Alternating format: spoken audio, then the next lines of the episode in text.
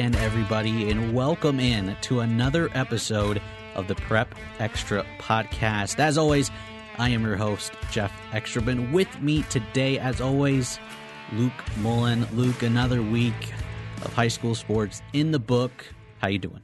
Doing great. Uh, we've had a lot of weather, at least on my baseball beat. Rain last week, some cold cancellations recently. Uh, but uh, I'll give credit to these soccer players. They don't care. They're oh, put, no, they do not. They're playing out there in the cold. they're like, game's got to go on. So this is always the challenge, I think, with those early March dates. So I'm excited to to finally get into April. Hopefully, some warmer weather. Let's say we had a stretch a week or two ago where it was like 70s, yep. 60s, very nice. And then we just had a rough stretch of cold, windy 40s, 50s, and that looks like we're going to have that for the next week or two. So, yeah, yeah, hoping for nicer weather as we get into these spring sports.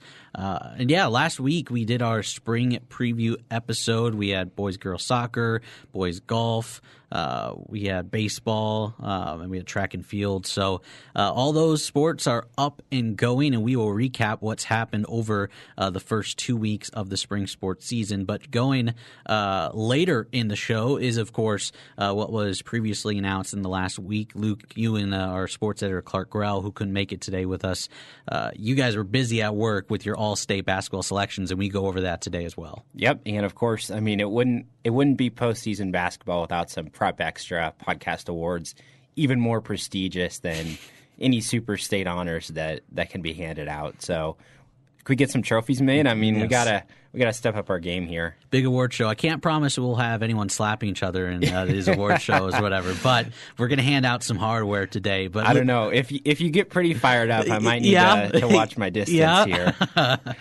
well, let's get right into it, Luke. We're going to start in soccer on the girls' side. Uh, let's start mainly in the city where we had a big upset right away. Unranked Lincoln Southeast picked up a two to one upset win over number two Lincoln East. The night Knights are now 4 0. Pretty impressive, Luke. And I mean, was that a Knights team that made the state tournament a year or two ago? Yep, they made yeah. they made state last year, um, but definitely, I think Lincoln East girls team has kind of been the the standard there in the yeah. city. I mean, they were so good last year, and they started off the year very strong as well this season. And I was over at Hartog while this game was going on at Seacrest, and I swear I could hear kind of the celebrations at the the final whistle all the way across the other stadium. So it was a, a huge win for Southeast. And Taya Ryan, I believe, had the game winning goal there. Uh, a fantastic, you know, two one to to win it after giving up the lead to Lincoln East as well. So it's it's been a great start for a lot of those city teams and and Southeast kind of making sure that you know East isn't that far uh, ahead of the rest of the pack. I think there's a lot of teams kind of in that three and one, four and one range so far.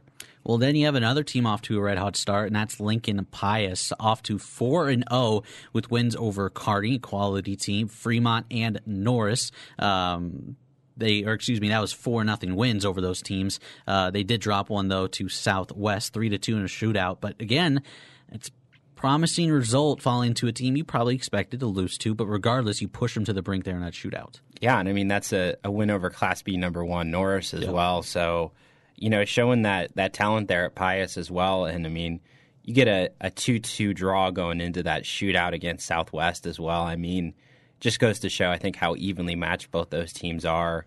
And you know, it's looking like Southwest they might be kind of up a an extra echelon this year. You know, they they've really stepped up their game. That was a huge win for them. Southwest, a couple of wins here in the first two weeks 11 0 over Grand Island, and then a 10 nothing win over Lincoln High to start the year. They would drop a very close one last Saturday against Omaha Marion, who's ranked number three, one nothing. But I mean, impressive start for the Silverhawks. I think they're probably where they want to be. They probably didn't want to drop that one to Marion, but I think it's still a close result that when you get down to it more towards the postseason, that's going to count for something. Yeah, I mean, 11 and, and 10-0 against any other Class A team is is huge. I think just goes to show the quality of their attack. Um, Got to be pretty clinical with the chances. You know, I, am sure there were plenty. You know, the team were were feeding them up there, but still, you got to convert and you got to beat the goalie, which is easier said than done. Okay. So, you know, 21 goals in two games, pretty good day at the office. yeah. And then you go up against Marion, who's got a, a great defense, and they they hold the clean sheet 1-0. And I think Marion really, you know, they they've been in that mix as a Class A contender and beaten Southwest. um, our Brent Wagner, he's going to come out with some updated rankings. So they might be up there at, at the top there at Marion. And then you have number one Gretna beating Class B number two Skutt three to two to remain undefeated. And along uh, with Gretna and undefeated is Columbus, Elkhorn South, and then Omaha Marion, who was previously mentioned as well. Yep, Columbus and Elkhorn South, I think, not been quite as much tested with those top ten games. Uh, especially, you know, you get the the Lincoln teams all kind of playing each other early in the year. Um, I'm sure you know the schedule will balance out and they'll get some of those tests as well, but I think four undefeated teams this early in the season. It's not that case on on the boys' side, or I think there's a few in Class B as well, but still goes you know to show I think some of the quality just not in Lincoln, you know, Metro out in Columbus as well is pretty impressive. Yeah. Then you go down to the boys' side and two familiar names at the top. It's Creighton Prep and Omaha South, uh, two just big soccer powers here in the state of Nebraska, and they went head to head. I believe was it just yesterday, Luke, or a couple yeah, last or week, two days ago. Yeah, yeah, and big result. Creighton Prep going into the game ranked number four against number one Omaha South, and the Junior Jays blank the Packers four to nothing. Luke, that's a big result, and that's pretty shocking because coming into this year, Omaha South was by far the favorite to win it all here come May. Definitely, but what I will say is Prep has definitely won quite a few yes, yes, regular yes, yes. season games over Omaha South, only for them to come back and, and beat them at state tournament time. so they're just going to use that as as motivation, no doubt. But I mean, 4-0 is is really the thing that jumps off the page. I mean, 2-1, obviously, you can have slim margins go either way. And for me, it's it's quite interesting too. I'm a prep grad, and it's always kind of been known for their great defense. Um, that's the stuff that's kept them in it time and time again. But I mean, putting up four, it's a, a great attack this season. Uh, Simon Metcalf, I believe, had a, a goal in that one to to start the scoring off, and you know just putting it all together and, and keeping it keeping uh, Omaha South from scoring as well. Just an all around effort, and and Prep also beaten Skutt a couple days before that as well um, during a, a, big invitational there at Prep. So great couple days and and not tired out from those tough run of matches. Junior J is the front runner right now in Class A. After that result, should be an interesting uh, stretch the rest of the year. But when you talk about the field behind them, number three Lincoln Southwest suffered their first loss of the year, two to one to number nine Lincoln East. But the Silverhawks still four and one on the season.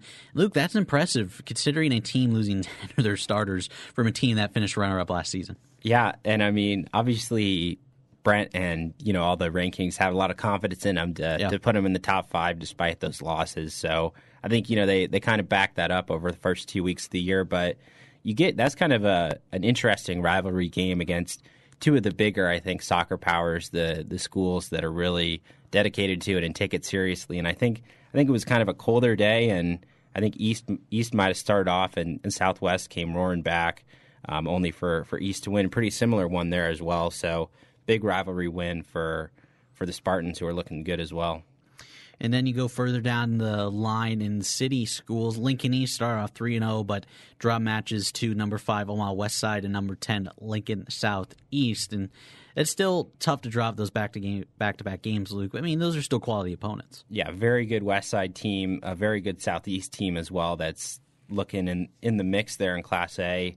Uh, both boys and girls had a very good start to the year. And also in the city, got to give a shout out to Lincoln High for a nice 2 0 win there over Northeast.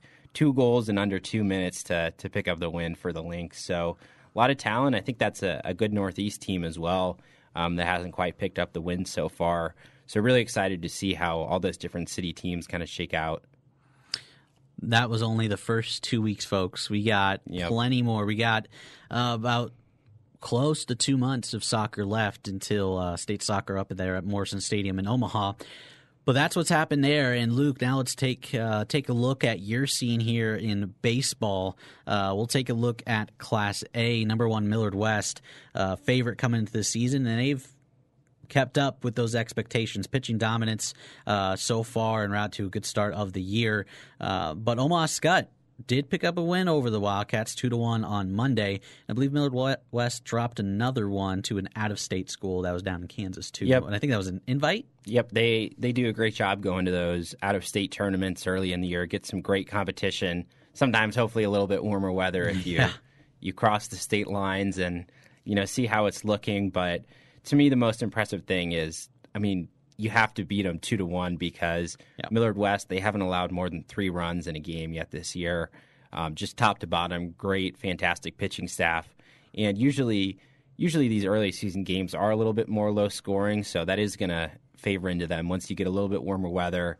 Uh, you know, the the bats kind of heat up too. These players yeah. get in their rhythm as well. But for the pitchers, though, I mean, you, it's a little bit tougher, I think, to throw strikes and really, you know, get in their rhythm as well early in the year. So the fact that you have all these different players coming in to combine for you know these great efforts, these game long efforts, just goes to show the the depth that I kind of touted, and and they've backed it up. That just brings up an interesting point that I've just thought of now, Luke. Is is the beginning of baseball the hardest beginning of any sport that is played throughout the calendar year? I think honestly, football is pretty tough too. Yeah. I mean, you're a little bit used to it from practicing in August, but I mean, the cramps that you get yeah. early in the year for football is pretty challenging. The the winter sports being indoors, I think, is pretty. Yeah, yeah it's, it's kind of a eh, wash. Yeah. But, because I just feel like every year it's just for the first month it's just yeah. miserable weather weather and these teams have to play through some of that including even though today's games got canceled you're going to see these type of days that are windy as this there's 20 mile an hour winds and you have to pitch in that you have to hit with that I don't know. It, just, can, it seems very miserable for the first month of baseball. Just any outdoor spring event. Yeah, I mean, you you can get those miserable days in in April. You can get them in May too. I remember state baseball. I think three or four years ago, championship was won on a forty degree windy day. So I mean, it can it can happen all the time. And yeah, for for a sport like baseball too.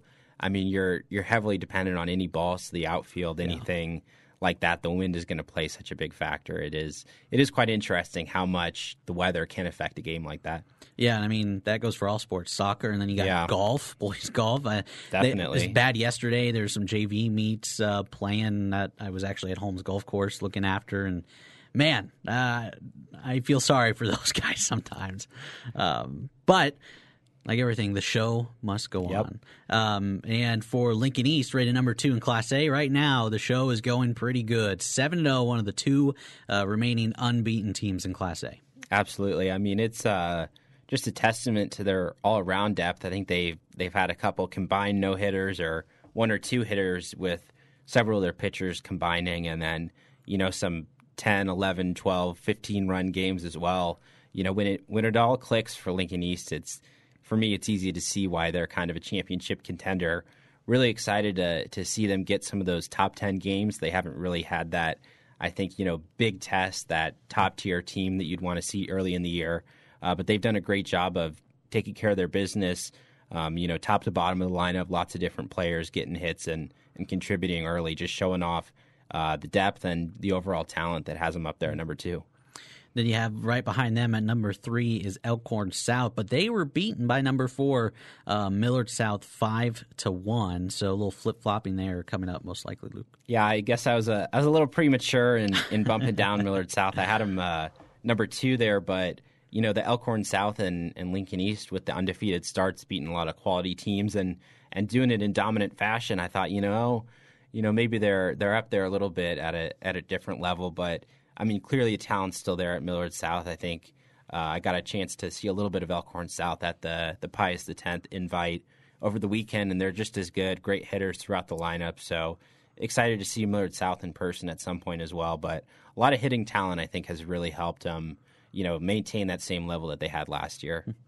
And then you have that level of success for Creighton Prep on the soccer side continue into the baseball side. Currently ranked number six, but Luke, they could make a big jump next week. Junior Jays get Coach Pat uh, Mahone or Mooney's 500th career win, and that comes via against number five Omaha West Side seven to three, and then number nine Papio South 14 to two. Yeah, two big wins there, and I had them had them down at number six, even though they were undefeated. You know, hadn't really picked up a, a huge win yet in my estimation. But I mean, beating their rivals West Side, and then they just jumped on Papio, um, just showing some of that great depth throughout the lineup. Sam Ryberg had a fantastic game, um, as well as a couple other players. And for head coach Pat Mooney, I think he's he's got to be one of the longest tenured baseball coaches in the state. Definitely the most successful in terms of championship accolades and as a, a Junior J alum, just a fantastic person as well. I know a lot of people who would enjoy his math classes. You know, a little bit of life advice you get in those classes as well. But a great guy, super easy to talk to, has has helped a lot of people um, along their athletic and, and personal journeys too. So couldn't be happier to see him pick up a 500th career win. Many more to come. He's got his his son on the team too, so I'm sure he's not slowing down anytime soon. But saying Mooney's a guy that he also coaches the Legion program Yep. that has won multiple state titles, and including a national runner-up at uh, nationwide Legion tournament Mm-hmm. as well. So, uh, yeah, his son's on the team, so I don't think he's going to be going uh, going anywhere anytime soon. Yeah, that you know it keeps it going. You know, usually it's it's around winter time where he really starts. You know, dreaming of the diamond. It's like Yep. okay, he- he's ready to be out there. Then you go down further down the list around that top uh, 9, 10 area uh, in the city. North Star uh, starts 5 and 0. 5 and 0 before losing Omaha West Side and Northeast, but Southeast enters the ratings at number 10. Uh, but it's Lincoln Southwest that picked up a win over the Knights 13 to 3. Yep, I was out there yesterday. It was a, a great, I think, close battle for most of the game, and then Southwest just jumped on them in the fifth inning, batted around everything, going up with with two outs, which is even more Oh, impressive. yeah. Uh, scored nine runs with two outs, which is just crazy. Um, I think you know that that Southeast team has a ton of talent, and you know seeing them at number ten, I feel pretty confident that they'll be at that level all year. Southwest, they are you know two and four before that, really struggling to get the bats going, hadn't scored more than four or five runs.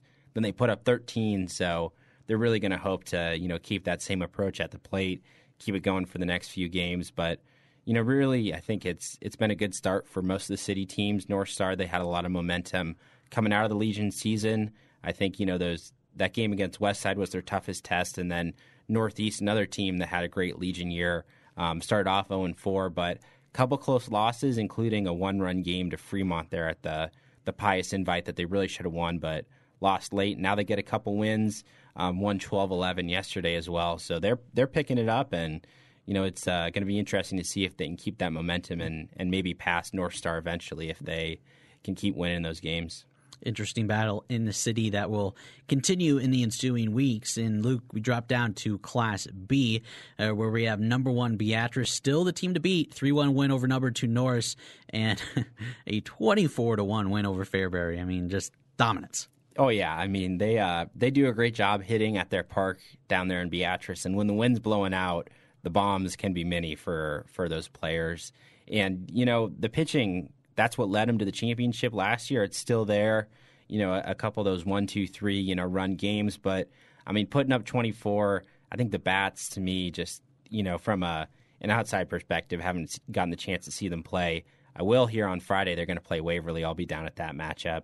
Uh, so really excited to see those bats in person. But Tucker Timmerman, Adam DeBoer, I think are two of the best power hitters in the entire state, and they have a ton of guys around them who hit too, who get on base and you know do a great job hitting singles. So really tough to pitch around anybody in that Beatrice lineup. Uh, they've just been incredibly impressive. And then you got number two Norris right behind them, who haven't given up more than three runs in a game this season, and of course having uh, past Norris graduates go to Division One programs. They're just a wealth of talent. They're going to be up there and challenge Beatrice. Oh yeah, and the thing about Norris too is they play so many Class A schools, and they do a great job getting in on a lot of those uh, different weekend tournaments. So I'm sure that you know they'll they'll pick up a couple losses here and there, and that that first one to Beatrice is the only one so far. But they will get better because of those games, and got to see them beat a very very good Class A team in Kearney, blanked them 8-0 at the Pius the 10th invite, and then this is quite interesting because of a, an earlier cancellation against Crete. They turned around from from Lincoln, from Densmore Field, drove down to Crete for a, a double header in two different locations there on Saturday. And Coach uh, Sean Bartholomew he said, "Yep, never done this before, but you know we'll we'll get some food, you know, load up the bus and get the guys back out there." And they had another big win against Crete. So just showing you know their talent, a lot of different pitchers. You know, doesn't matter if they got three hours and uh, you know thirty miles between the games, they're ready for it, and they're they're going to be up there all season in Class B. Well, there's a reason they're number two. Yep. So that tells you right there. And then in the field behind them, you have number five Omaha Gross and number six Central City, Fullerton, and Centura, also undefeated as well. Yep, both those teams um, really impressive. I think Gross has been kind of in that range. Expected them to be really good this year. Central City. You know, they made the state tournament last year. Kale Jensen, North Dakota State commit. He's one of the best players in the in the entire state, but there were a lot of holes to fill from that Central City team, and they do a great job of beating all the teams in their area, really picking up the wins. So they're you know they're I expect them to be one of the best records in Class B. Might not be tested at the same level that you get some of these Omaha or a little bit closer, um, you know, Eastern teams. A lot more teams in the area just to play. So going to be interesting to see the way it balances out and if they can keep picking up the wins where they need to. And then to round out what's happening in Class B baseball, Lincoln Christian, whose first year of organized baseball was last season, finished seven and eight a year ago. They're six and zero this yeah. year. And to be honest, I I didn't see it coming. I mean, I I was putting together my rankings uh, last week, and they were three and zero, and I was like, well you know they they've had a pretty good start. I'm like I'm gonna wait until they play that Wahoo Bishop Neumann Lincoln Lutheran game, win that 5-4, beat Omaha South 5-0 and Lincoln High 10-0. I mean, two Class A teams, you know, not at the top of Class A, but admittedly, beating two Class A teams like that is is incredibly impressive. And I mean, starting off six and zero, they also beat Concordia and two games over St. Paul to start off with. So they're they're really picking up some steam. I think they had a pretty good Legion year, and you know, just talking to to Coach Jason Bingham, I think last year he was telling me that yeah, they obviously the the first year is going to be tough, but I mean, only I think two or three seniors, so they were expecting some of this this young talent to come up, and and they've been doing a great job this year. And one more note, I think on Class B baseball, got to give a shout out to a couple record breakers. Mm-hmm. Arlington's uh, Trevor Denker had ten RBIs and also, Elkhorn North Xavier Kavanaugh had eight RBIs the same night, both breaking the Class B record of seven RBIs in a single game.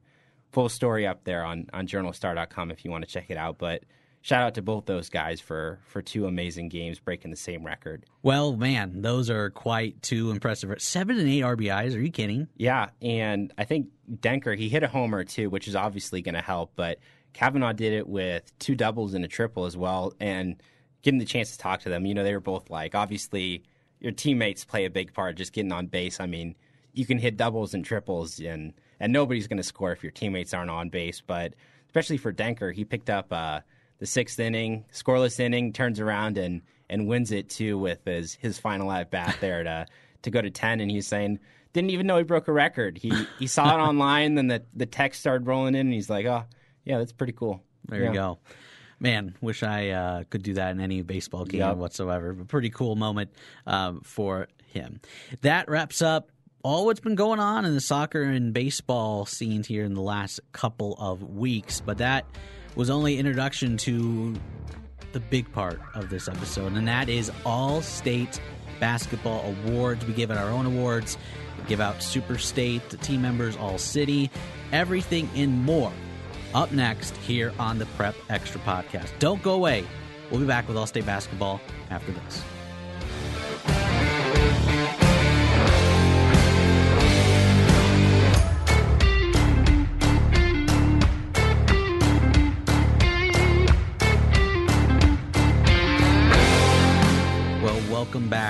The Prep Extra podcast. As always, Jeff Ekstrom alongside Luke Mullen. And Luke, one of the best times of the year. State basketball may be uh, done and wrapped up, but we have some all state basketball awards to hand out. You and our sports editor, Clark Grell, went hard to work to get these together. And what do you think? Uh, just overall thoughts before we introduce everybody the, the awards. Uh, overall thoughts on uh, how each team came together.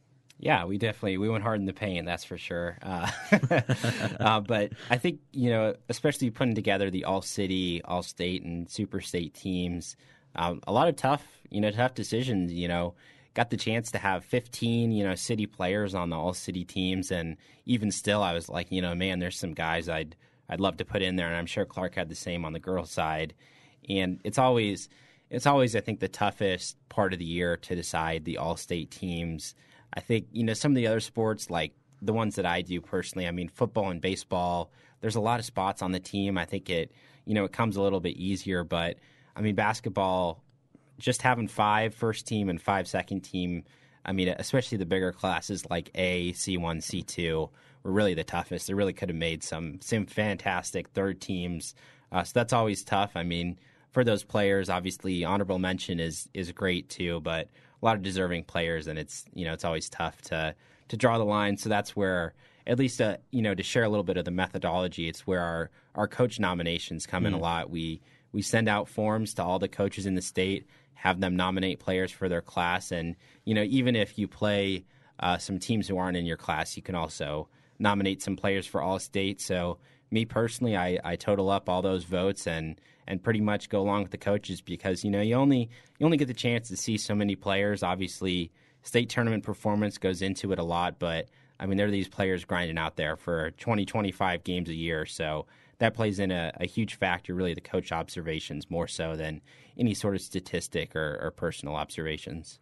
Well, hey, for those before you critique the all-state selections, now now you know the process behind yeah. it. So, uh, but Luke, let's go right into it. Let's talk about all city first, and of course, we're going to start with the girls' first team. First up, we have Kennedy Williams from Lincoln Southwest helped the Silverhawks reach the state championship game before they ultimately fell to Fremont. I mean, Luke she only a sophomore? Only a sophomore. Yeah, she's going to be here for a while and give me make some noise here in the Class A scene. Yeah, playing as a as a freshman there at Southwest, I mean, fantastic. And then being the captain of this team as a sophomore, I think anybody who watched the state tournament could just see how much defensive attention she got just as that primary ball handler there for Southwest. Does so many things so well. You know, can shoot it, get to the hoop, and and does a great job setting up her teammates. So definitely a deserving captain there for the girls team. Up next, we have Jonty Franklin from Lincoln High. And Luke, she was big part of that resurrection of that Lincoln High team um, that burst onto the scene here in Class A. Yeah, frankly, I think you know you Clark probably could have put you know two or three Lincoln High players on that first team. They all just I think combined so well. Brianna Robinson and a few others as well, but Franklin, I think she was kind of the X factor of that team. Great three point shooter, um, great handles as a guard, joined the team this year, and just uh, kind of elevated them to another level, added that extra dimension, and put up some huge games throughout the year. Uh, personally, I got to see her lead them over Pius early in the season, one of those big trademark wins. I think she had about 20 points for a, a season high in that one. So, fantastic player and also super deserving. And, you know, I thought it was she had a, a little bit tougher games there at the state tournament, but obviously a big environment is tough for those sharp, you know, three point shooters. But the talent was always there, and I think everybody who watched it could see you just you just got a smooth three point shot, and it's it's clear to watch. Uh, and then you have Donnelly Washington from Lincoln Northeast, and she's one of the better posts in the state, if not up there in that conversation. Yeah, I, I told you, I think it was very early in the season, got to see them against Pius, and Pius coach uh, Ryan Soda, she he said uh, Danila, she's the the best post player in the state, and she's only a sophomore. So to me, no doubt she's going to be a, a Division One prospect here in, in, the next couple seasons. Just so strong and already just reads the game so well. Does a great job being in those spots she needs to in the post for rebounding. Uh, Got to work, I think, a little bit more on the post moves. That's obviously something that that comes with time and experience, but all the all the capabilities are there. Very hardworking, and and she has a great career ahead of her. And then up next, you have Maddie Campbell from Lincoln East help the Spartans reach a district final before falling there. Um, and Luke, what are your thoughts? Yeah, Campbell, great, great guard. Always has the ball in her hands and did a great job, you know, setting up all her teammates in that East offense. But at the same time, not afraid to shoot it either. Does a great job uh, handling it, getting to the hoop, and just a, a great heartbeat. I think leader of that team really propelled them to some of those big late season wins. And I mean, Campbell, she was a really impact starter for what turns out to be Dennis Pritchard's last team here at Lincoln East as well. Yeah, that's a, a good point to make. I think he had a fantastic run with the Spartans, got him to the, the state finals a couple times. And I think everybody knew when you played Lincoln East, it was going to be a tough game. They were going to make you run, they were going to make you work for it. So, really excited to see um, how the program continues without him. Obviously, a lot of talent there, but congrats to, to Coach Pritchard on a great run with the Spartans. And then rounding out the girls' first team All City is Addison Markowski from Lincoln Pius. We all know what her sister did for the Thunderbolts, but she made her own mark, leading the Thunderbolts to uh, first round of the state tournament, ultimately losing to the eventual state champions in Fremont. Yeah, and she is hands down one of the best three point shooters in the entirety of Class A, the entire state. Um, just does a, a great job at filling different roles for that Pius offense. You know, they do a lot of motion. Uh, they're always moving around, so you know she can have the ball in her hands, find her teammates, but absolutely at her at her best when when other players can kick to her for those three pointers. Quick little tidbit that I like about this girl city all city team: all five are from different schools. Yeah, and I mean, there was a lot of different players you could have put in there, but I think for all those teams, just fantastic representations of you know their leaders who they they kind of look to for that scoring out there on the floor to to have that creative spark. And and yeah, definitely goes to show some of the talent in the city this year. Yeah, and just how well balanced everyone was as well. Going on to the boys' first team to start us right off, we stick with Lincoln Pius, and that is Sam Hostreiter. Uh, big reason why the Thunderbolts made the state tournament and what wound up being um, the best Lincoln team that went the farthest in the postseason. Yep, my my team captain this year, and in particular, I think really he he is an such an unselfish player. I think he really he probably could have averaged, I mean, 18 points a game. But that Pius offense, you know, is not really built for for ISO basketball or anything like that. They run a lot of motion. You know, they share the ball, they swing it around, and he did a great job always doing that. Kind of that lockdown three point shooter, can score in the post too. Uh, just really popped up all over. You know, hits hits the boards as well when they needed him to, and attracted a lot of defensive attention. I think it was pretty clear, you know, watching how the way that other teams would guard him. Um, it was clear why he's a, he's going to be a Division One basketball player. It's clear the the respect that other teams gave him. Just a fantastic, talented forward, and you know, glad for a, a really good group of Pius seniors. Such a, a great uh, group that they got to end their careers there at the state tournament. Did a great job to make it. Ben Hunziker for Lincoln Southwest, three year starter, I believe, Luke, and yep. Quite a leader on the Southwest team that was close to making the state tournament, but not quite and he ends his career the all-time points leader there at Southwest. And what's interesting, I think you you ever talk with head coach Alex Baugh, and he'll say scoring isn't even close to the best thing that Ben does. If you if you ever get the chance to to watch him there in any of his games, I mean, he rebounds. He's a, a tough player. He'll drive, um, drive to the hoop. He'll jump on loose balls. He's always setting up teammates. You know, screening. He'll do everything. He's he's just a, a tireless player out there. I think to me, perhaps the best all around player in the city. Just did a great job in, in every facet of the game. And then going further down the list, you have Brady Christensen, teammate of Sam Hostreiter. He's also on the team.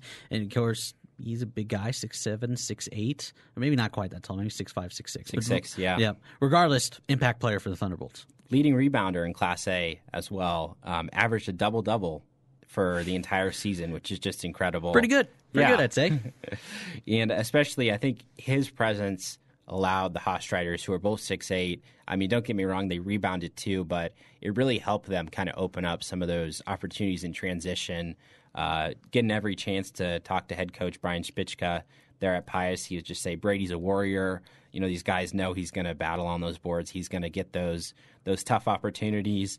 And, you know, wanted to give a shout out to Coach Spicka is there as well. He's stepping down from coaching this season, going to become the uh, associate athletic director there at, at, Pius. So he'll still be at a lot of those different activities, but had a great run with the Thunderbolts, you know, leading them from being a, a championship team there in Class B to another state tournament contender there in A was not not an easy transition, but did a great job keeping up, you know, the identity of the program and keeping that same style of basketball going. And then uh, you have one of the best pure scorers in the state, point guard Carter Templemeyer for Lincoln East. I believe. I think he, he had a top five three point and, and free throw percentage there in the entirety of Class A. Just a, a great pure scorer, exactly what East needed him to do. And I think he's he's only going to be better as a senior. You know, this was his first varsity season, and he just walks in and averages 20, 20 points per game and, and said, Thank you very much. I'll, I'll do it again. So, really excited to see him as a senior. Could definitely expect him to be the, the captain of this team next year. And then to round out the first team All City Boys squad is Christian Wynn from Lincoln Northeast. Again, another resurgence here in the city of Lincoln Northeast, and he was a big part why. Yeah, another junior, another guy who could be back on this team next season and it was it was kind of tough. You know, there was a lot of talented Northeast players. Xander Beard also made the the All City team as well.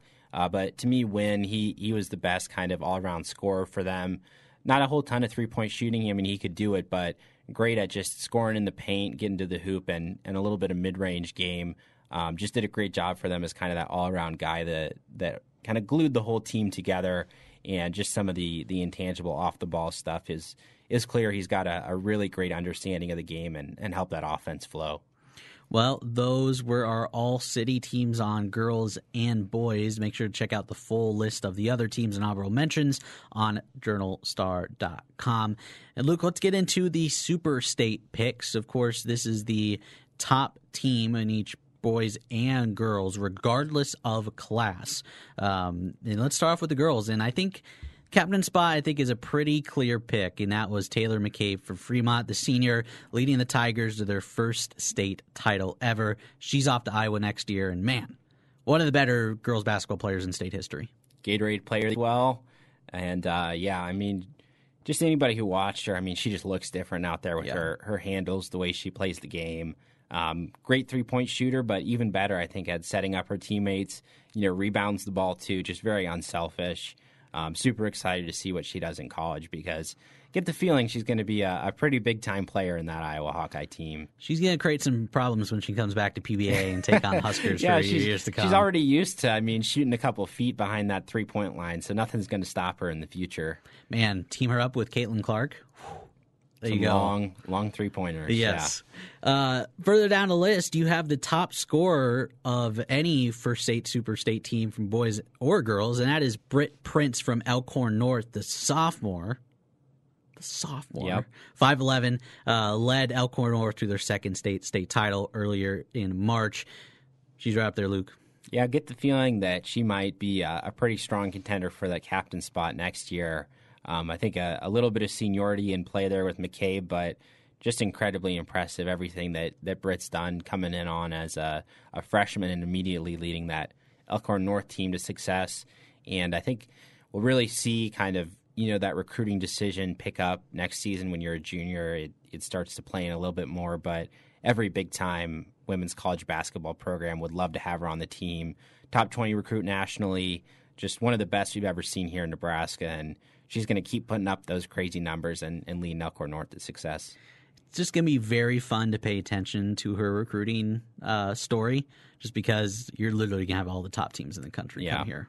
And they, they already are. They yep. you know they, they go to the Elkhorn North gym. A lot of them see her in the the summer, a lot of those different travel periods as well. But there's been a lot of visits uh, definitely there at Elkhorn North.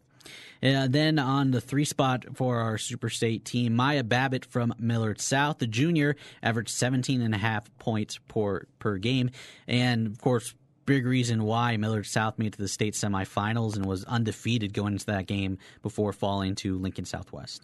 And we'll see we'll see her back next year along with the rest of that uh, junior core, Cora Olson and Chloe Lemon, the other two there to watch. So to me, you know, Babbitt totally deserving to be that super stater. I think she had probably the the best all around game that you see in Class A.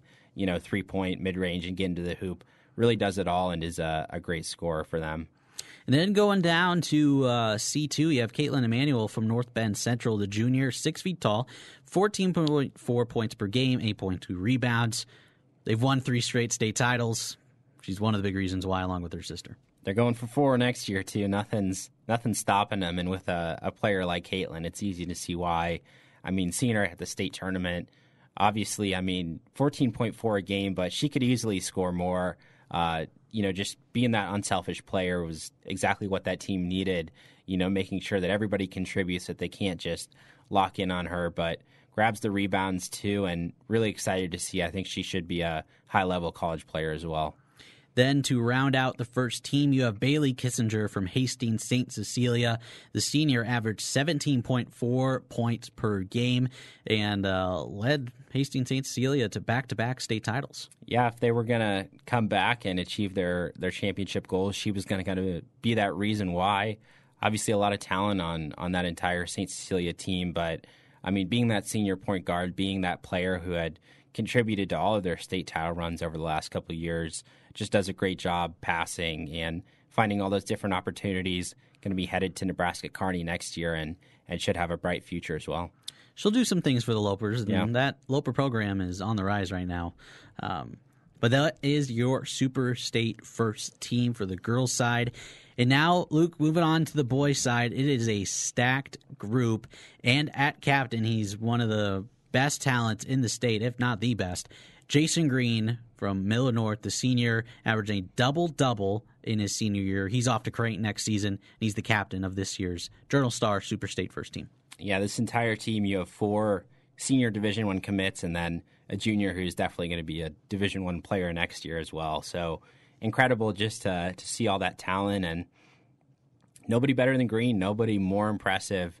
I mean, obviously, we'll we'll get to him in a bit. Trout is is on another level as a player as well, but I mean, seeing Green's dominance against every other top tier Class A team was just incredible. Um, I, I have a full Super State captain story up there on, on our website.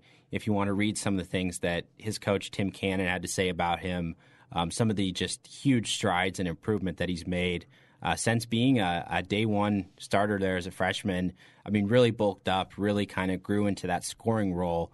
But he's always he's always had that that defensive knack, and that was just the number one most impressive thing all year long so often you'd see guards drive into the paint and they'd see Green coming. You know, sometimes they'd put the shot up, it'd get blocked. You know, he'd, he'd challenge them. And then later in the game, they drive in again and they see him and they kick it back out. I mean, he just impacted the game in, in such a huge way. He can handle the ball for Millard North, he can shoot three pointers. He's rebounding. You know, he's just a, a tireless, hardworking player out there.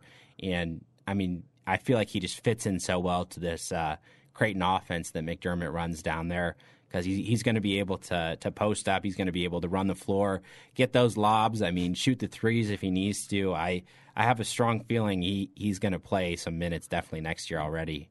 Yeah, most certainly. And then, like you already mentioned before, right below him is Isaac Trout, the 6'9 senior from Grand Island, one of the leading scorers in the state. He's off to Virginia next year and on Super State team as well. Yeah, I think easily he could have been the captain as well. He's the Gatorade Player of the Year for the state um, this season. Just you know, so impressive in, in terms of his scoring and clear to see why a, a high level college basketball program like Virginia wants him. I mean, he's he's able to to score from any point on the floor, and at six nine, you know, not really your maybe traditional post player. I mean, he can rebound, he can post up, but so deadly in the mid range, so deadly from three point. Um, just going to be a, a, game breaker, I think, there at, at, the college basketball level, and particularly at a at a program like Virginia. I think his unselfishness is just going to help him just play right away. Um, you know, well, maybe not right away, but you know, just help him break into that starting lineup eventually and fit that role that that Coach Tony Bennett has there at Virginia. And just a, a great kid too. I mean, talking to his coach Jeremiah Slough there from Grand Island, you know, he said, you know, Trouts, he's a he's a Gatorade Player of the Year. He's a, a D one player, but he's not afraid to pick up trash after a game or or help some of the younger kids in that Islander program. So just a fantastic role model for everybody there in Grand Island. Then you right next you have Jaden Dawson from Aus Central, the senior, averaging 17.6 points per game. He is off to Loyola Chicago to join Millard North graduate St. Thomas, and of course he nabs a Super State first team uh, honor as well. Yeah, Dawson, he's going to be a great point guard there at at uh, Loyola. I think number one thing stands out about him is just how he's able to pass into tight spaces, reads the game so well. Um, had to do a lot of scoring for this central team, and you know I'm sure he'll continue some of that in college. But really, at his best, just running an offense and and finding the guys in these opportunities, great handles, and yeah, the the passing. There's not a better passer in the entire state than Dawson. And then after him, you have Josiah Dotzler, one of the better point guards in the state. He averaged 15 points per game. He's certainly going to be a Division One prospect. The only one that isn't right now because he's only a junior. Uh, but I think he's have plenty of suitors uh, once he uh, fully decides on where he's going. Yeah, recruitment's definitely picking up for him, and I think you know numbers don't really do uh, a service to how good he is, just because there's so many contributors in that Bellevue West offense and. I promise you, if if there was no Dotzler, that Bellevue West team would be a fraction as good as it was this year, and even last year. I mean, he's he's been playing since he was a freshman, and for good reason. I mean, Coach Doug Woodard, he knows what to look for in a player that he wants to run his offense, and in particular, Dotzler, he has a great anticipation of the game. I mean, they inbound the ball and he's already up the court in two or three seconds looking for that pass exactly what you would want from a division one guard to kind of have that killer instinct to always be scanning the floor and knowing where all the players are at the same time. I mean he can shoot it too. He's a, a great shooter as well great scorer of the ball and definitely going to be interested to see what happens next year. Remember folks Dotzler was the guy that woodard brought off the bench to spark that double digit comeback when bellevue west beat Millard North in 2020 Yep, and and I mean he was just a, a, key contributor last year as well in that state title game. He was putting up the three pointers as well. I think you know this year's state title game, he's going to look back at that film and he had quite a few scoring attempts. I mean, easier said than done with with Green at the rim, um, but he he still has just a ton of players around him to pick out, and I think I think he's just going to be even better as a senior, which is pretty crazy. And then to round out the boys' Super State team is Luke Jungers from Creighton Prep, six eight senior, averaging 18 points per game. He is off. He's actually staying in Omaha. He's uh, set to join the Mavericks in UNO. And best best mid range shooter in the entire state. Kind of, you could put him in the, the NBA in the '90s, and he'd fit right exactly. in with uh, with that mid range game and his height and everything. I mean, he's he's just such a, a great player for the Junior Jays. He was able to post up a little bit and help you know do a lot of pick and roll action that will really help him in college there as well. When you get that mid range pick and roll and the athleticism of a of a six eight forward, he's going to be great for Omaha. Well, that is the first team Super State on the boys' side. Again, if you want to see the full list of every team and honorable mentions, make sure to go on to journalstar.com. Both girls and boys' side loaded teams, Luke. It's a lot of good, lot of good talent here in the state of Nebraska. Absolutely. I mean, second second team as well. There's a lot of uh, great players. You know, some more Class A additions, but you know, adding in Kale Jacobson from C1, Connor Milliken from B, and Suits there from C2 in, in the second team as well. So there we go. Well, those awards are handed out, but we have saved the best for last the Prep Extra Podcast Awards. Luke, let's give them out. We're going to start on the girls' side. And our first award is Most Improved. We're going to keep this one in the city. It's Caitlin Oxley for Lincoln Lutheran helped uh, the Warriors advance uh, to that C1 state title game before ultimately losing. But Oxley, big reason why she also contributed on the volleyball court as well. Yep, DePaul uh, volleyball commit there. We'll play Division One volleyball, and I I think she she totally deserves this most improved because on last year's state title team she was just kind of like a forward because she's like tall. You know, she can get the rebounds and you know a, a fine player, but not like a, a, top scoring threat that you really need to defend.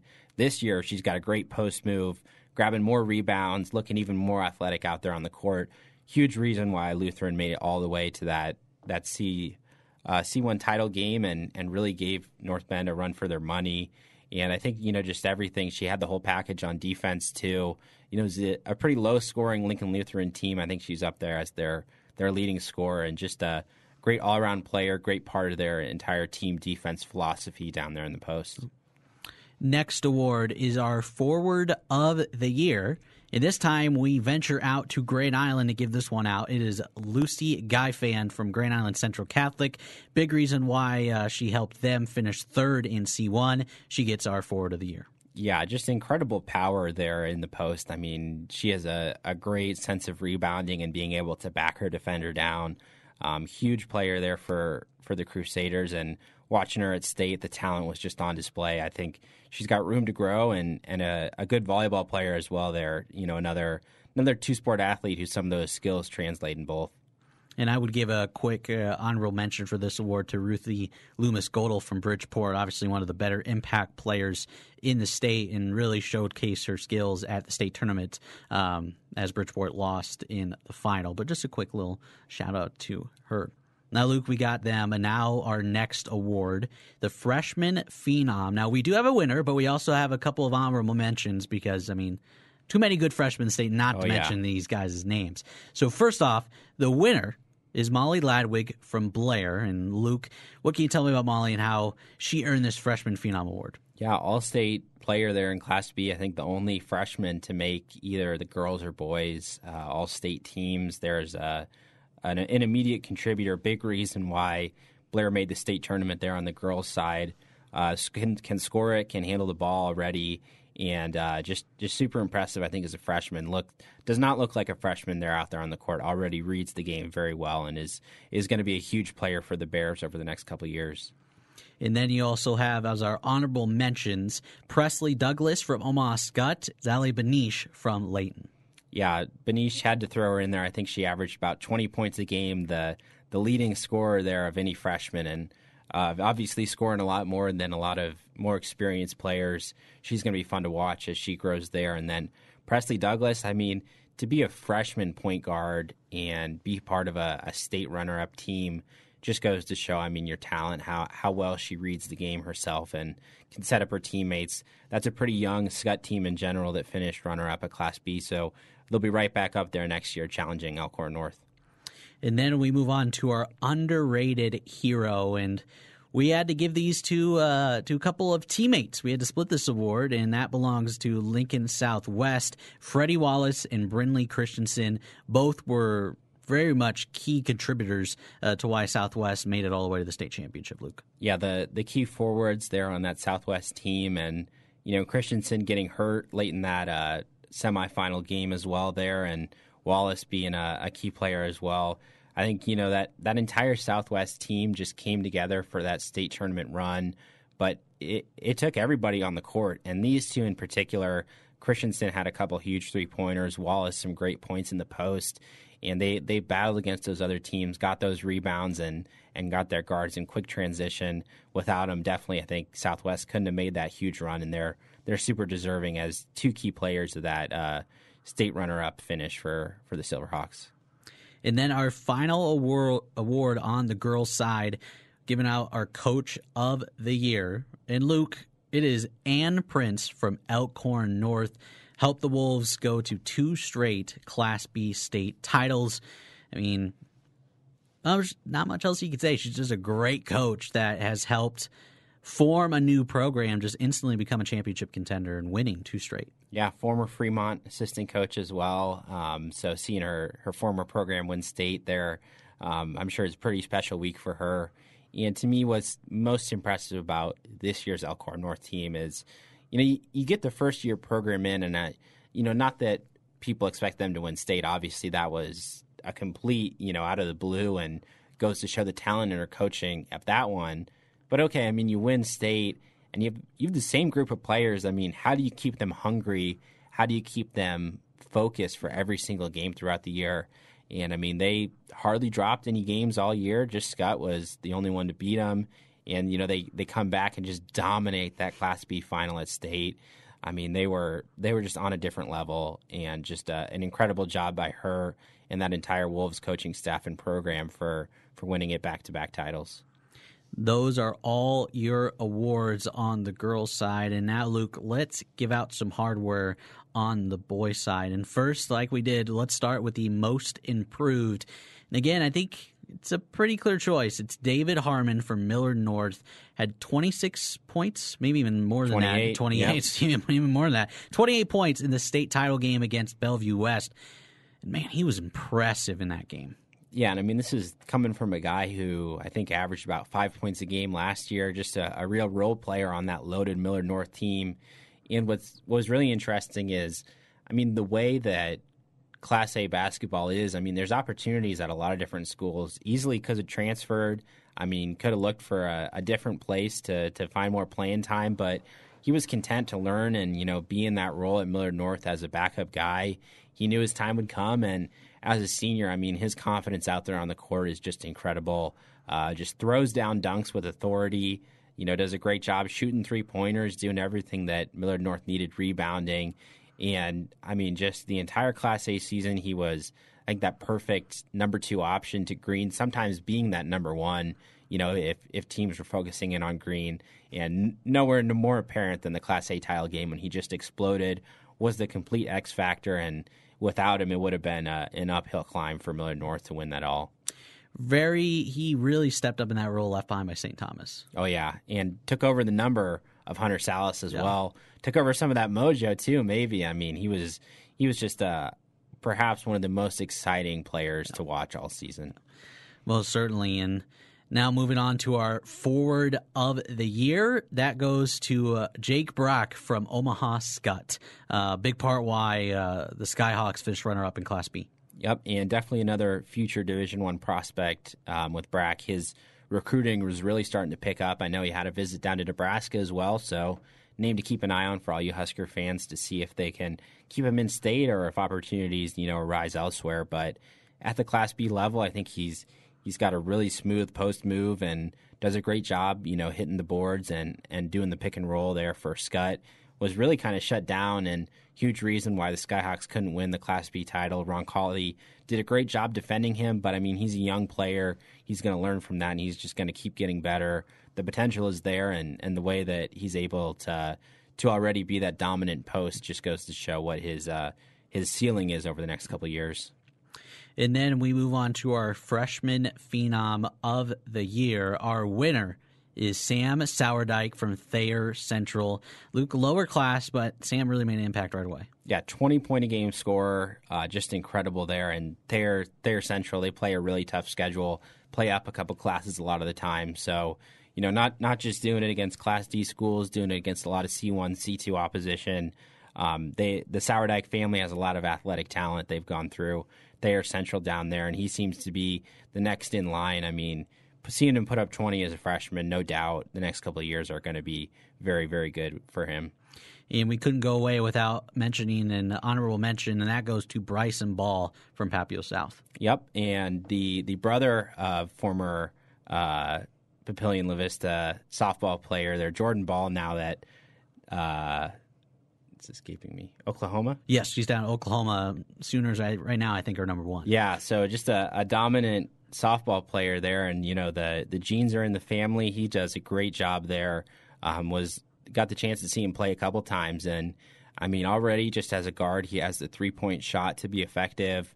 Um, they're going to need a, a, player to step up with Daniel Brocal gone next year, and no doubt in my mind he's going to be an All State contender. Probably going to be a 15, you know, 17 point a game scorer next season. He's he's really looking strong, and as long as he keeps growing, I think the the potential is there for him in college basketball as well. There we go. Big prediction, big things. Yeah. In the Luke you're expecting from Bryson there. Uh, then we move on to un, uh, underrated hero, and this goes to Ashland Greenwood, Max Parker. We know Kale Jacobson. We know Evan Shepard hitting the game winning shot. But Luke, Max Parker, your underrated, our underrated hero of the year and not not necessarily because of what he did in the state championship game, more of what he did all year long. Uh, just one of the best three point shooters there in C1. Uh, really, kind of the X factor, I think, of that Ashland Greenwood team. And he wasn't afraid because they were not the biggest team. He's probably one of the, the tallest guys on the court for them. He was not afraid to battle it out on the boards and, and be able to kick it to Jacobson, really start off some of those quick transitions. And I think you know, especially at the state tournament, other teams knew that they needed to close in on him because if you left him open, I mean, he is just a, a lockdown three point shooter. It was it was going in more often than not. So they didn't want, you know, they knew Jacobson was going to get his, but if they could if they could slow down Parker, I think they knew that they'd have a little bit more chance. But I think totally he is a, a huge part of that championship team. Should be very proud of all his contributions all year long. And then finally, our coach of the year that goes to the Dean of the Metro, Tim Cannon from Millard North, leading the Mustangs to back to back state championships. Though the only two of his career, as he did announce his retirement uh, just a couple of weeks ago. A very good career for Tim Cannon and will always be remembered not only for his victories, but also um, the people that he built relationships with and just the mark he made um, in high school basketball here For sure. Yeah. I mean, from Omaha Cathedral to Omaha Bryan and then Millard North. Um, been been a lot of special teams that he's coached, a lot of programs that he's built up, and especially, I mean, Millard North, not a whole ton of, of basketball heritage before then.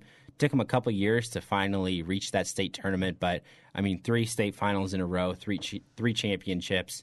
Uh, pretty hard pressed to to find that level of consistency there at Class A, and like you said, I mean, really one of the best best guys, best coaches, um, just someone who really understands what high school athletes are going through, the different pressures and, and different challenges that they face. And I think he did a great job, you know, mixing some of those life lessons in and, and being a great role model for a lot of those players. I'll definitely miss. He's always one of the, the best coaches to talk to post game. great guy to chat with. Hope he enjoys uh, some extra time with the family, maybe some extra vacations because he's earned it with his you know 30 plus years there coaching in Nebraska high school basketball big shoes to fill for whoever takes over oh, yeah. there at Miller and North. Well, that's all the awards that we have here, including All State and our own Prep Extra awards. We all hoped you enjoyed it. We certainly did in putting it together. And that, Luke, officially closes the book on basketball season. Feels a little weird, doesn't it? Yeah, I mean, we've been talking about it here for a couple months, so we can finally dedicate all our time there to the, the spring sports. But I mean, it was a, a great basketball season. Always one of the the best uh, chances to see players from all over the state compete, and really exciting. I mean, might as well look forward to next year when yes. we're at it. But it's uh, it's been a, a great run. Uh, you know, a great week, crazy week there at PBA, and all the talent, especially you know me following the boys side.